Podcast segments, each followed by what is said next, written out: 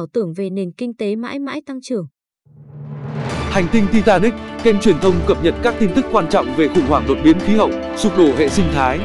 Đại tuyệt chủng lần thứ 6 cho cộng đồng Việt Nam, một trong những quốc gia bị ảnh hưởng nặng nề nhất.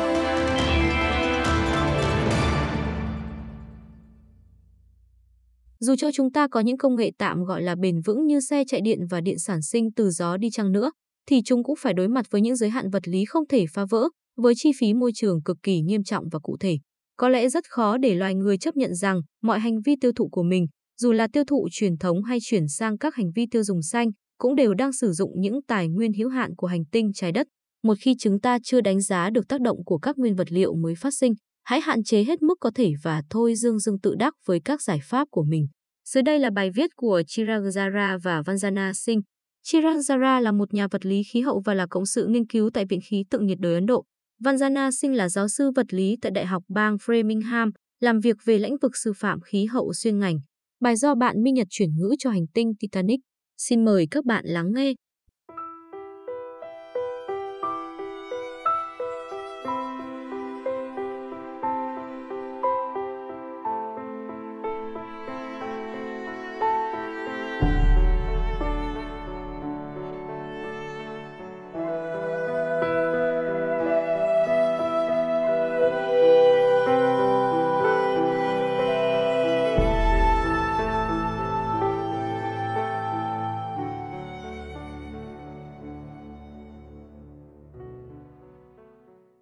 Xe chạy bằng điện Electric Vehicle, gọi tắt là EV, đã trở thành một trong những biểu tượng đương đại to lớn của một thế giới bàng hoàng thức tỉnh trước các thách thức sâu sắc về bất ổn kinh tế, xã hội nói chung và biến đổi khí hậu nói riêng.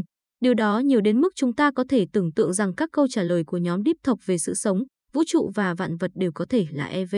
Nhưng, như nhà văn Douglas Adam, sinh năm 1952, mất năm 2001, đã từng đặt vấn đề, nếu xe điện là câu trả lời, thì câu hỏi là gì?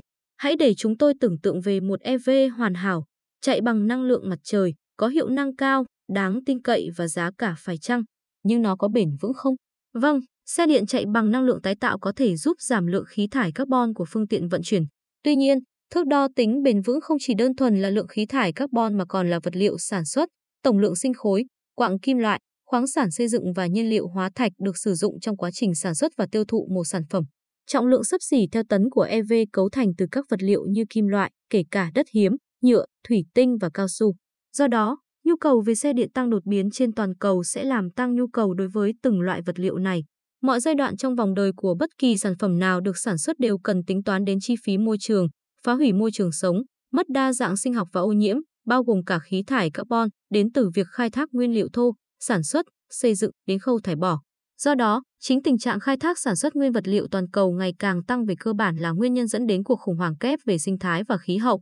Việc khai thác nguyên vật liệu đã phát triển nhanh chóng, bị khóa lại cùng với mức tăng trưởng GDP của nền kinh tế toàn cầu, tăng theo cấp số nhân kể từ cuộc cách mạng công nghiệp. Điều này phần lớn là do sự tiêu dùng quá mức của giới siêu giàu trong một hệ thống kinh tế xã hội dựa trên sự tăng trưởng không giới hạn. Liệu chúng ta có thể giải quyết mâu thuẫn cơ bản này giữa nhiệm vụ tăng trưởng không giới hạn và hậu quả là hủy hoại môi trường không?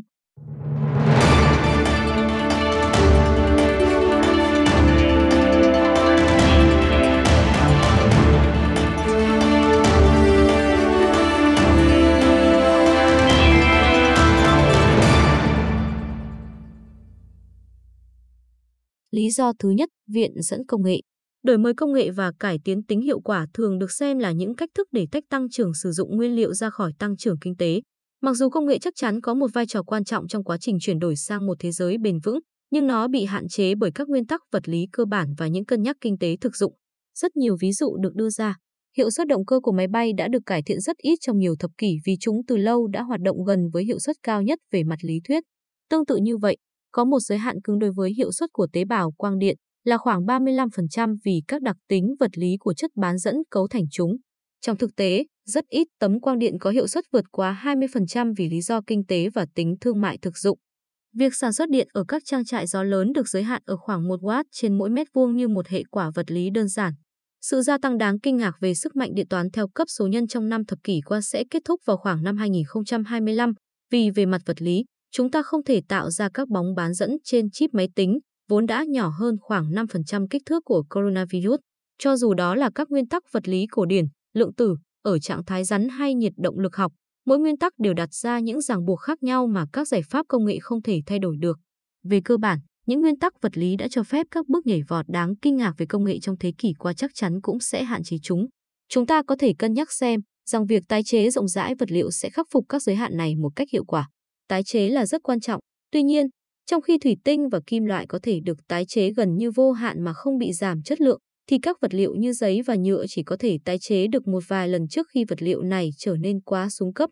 Ngoài ra, bản thân quy trình tái chế có thể là một quá trình muốn nhiều năng lượng và vật liệu khác, ngay cả khi các định luật vật lý có thể bị phá vỡ, mà tất nhiên là không thể, để đạt được tái chế với hiệu suất 100%, nhu cầu tăng thêm từ tăng trưởng kinh tế sẽ cần phải có vật liệu nguyên chất bổ sung mới. Điểm mấu chốt chính là mức hiệu năng này bị giới hạn bởi quy tắc vật lý, nhưng lại không bị giới hạn đối với nhu cầu của cấu trúc kinh tế xã hội. Thật không may, tình hình này còn tệ hại hơn. Tăng trưởng kinh tế bắt buộc phải theo cấp số nhân, nghĩa là quy mô của nền kinh tế phải tăng gấp đôi trong một thời kỳ cố định.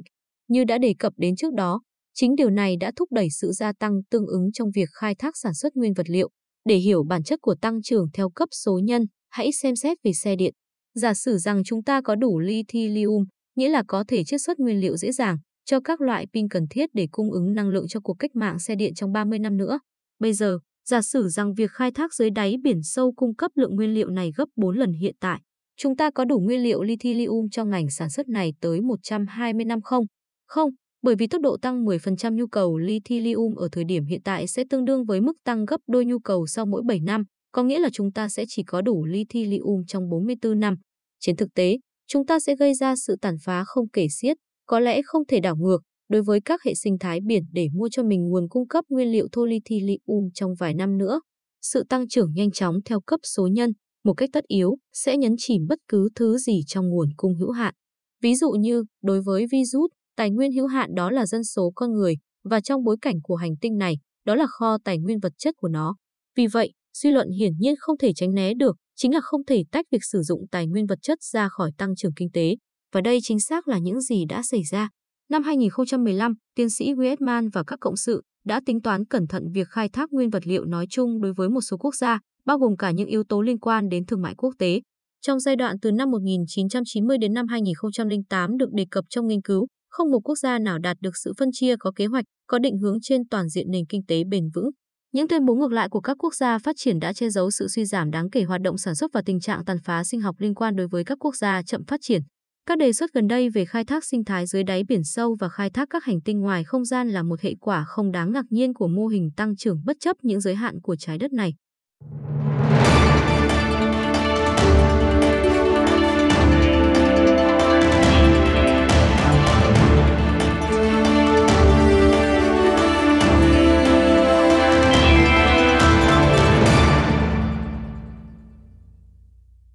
Do thứ hai, bền vững là gì? Những quan sát này đưa chúng ta đến một điều kiện tối thiểu mang tính tự nhiên cho sự bền vững. Tất cả các đường cong sử dụng tài nguyên cần đồng thời phải được làm thẳng và tất cả các đường cong ô nhiễm cần đồng thời chấm dứt. Chính tầm nhìn về khối lượng tài nguyên này đã giúp chúng ta nhận ra tại sao xe điện có thể giúp bù đắp lượng khí thải carbon nhưng vẫn hoàn toàn không bền vững theo mô hình tăng trưởng vô hạn.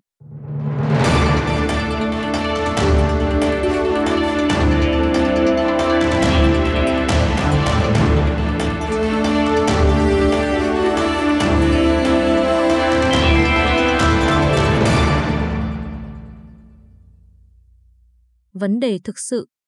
Chúng tôi đã lập luận rằng mối liên hệ chặt chẽ giữa tiêu dùng vật chất và mức tăng trưởng GDP đang làm cho mô hình tăng trưởng vô hạn không tương thích với việc duy trì tính toàn vẹn của hệ sinh thái.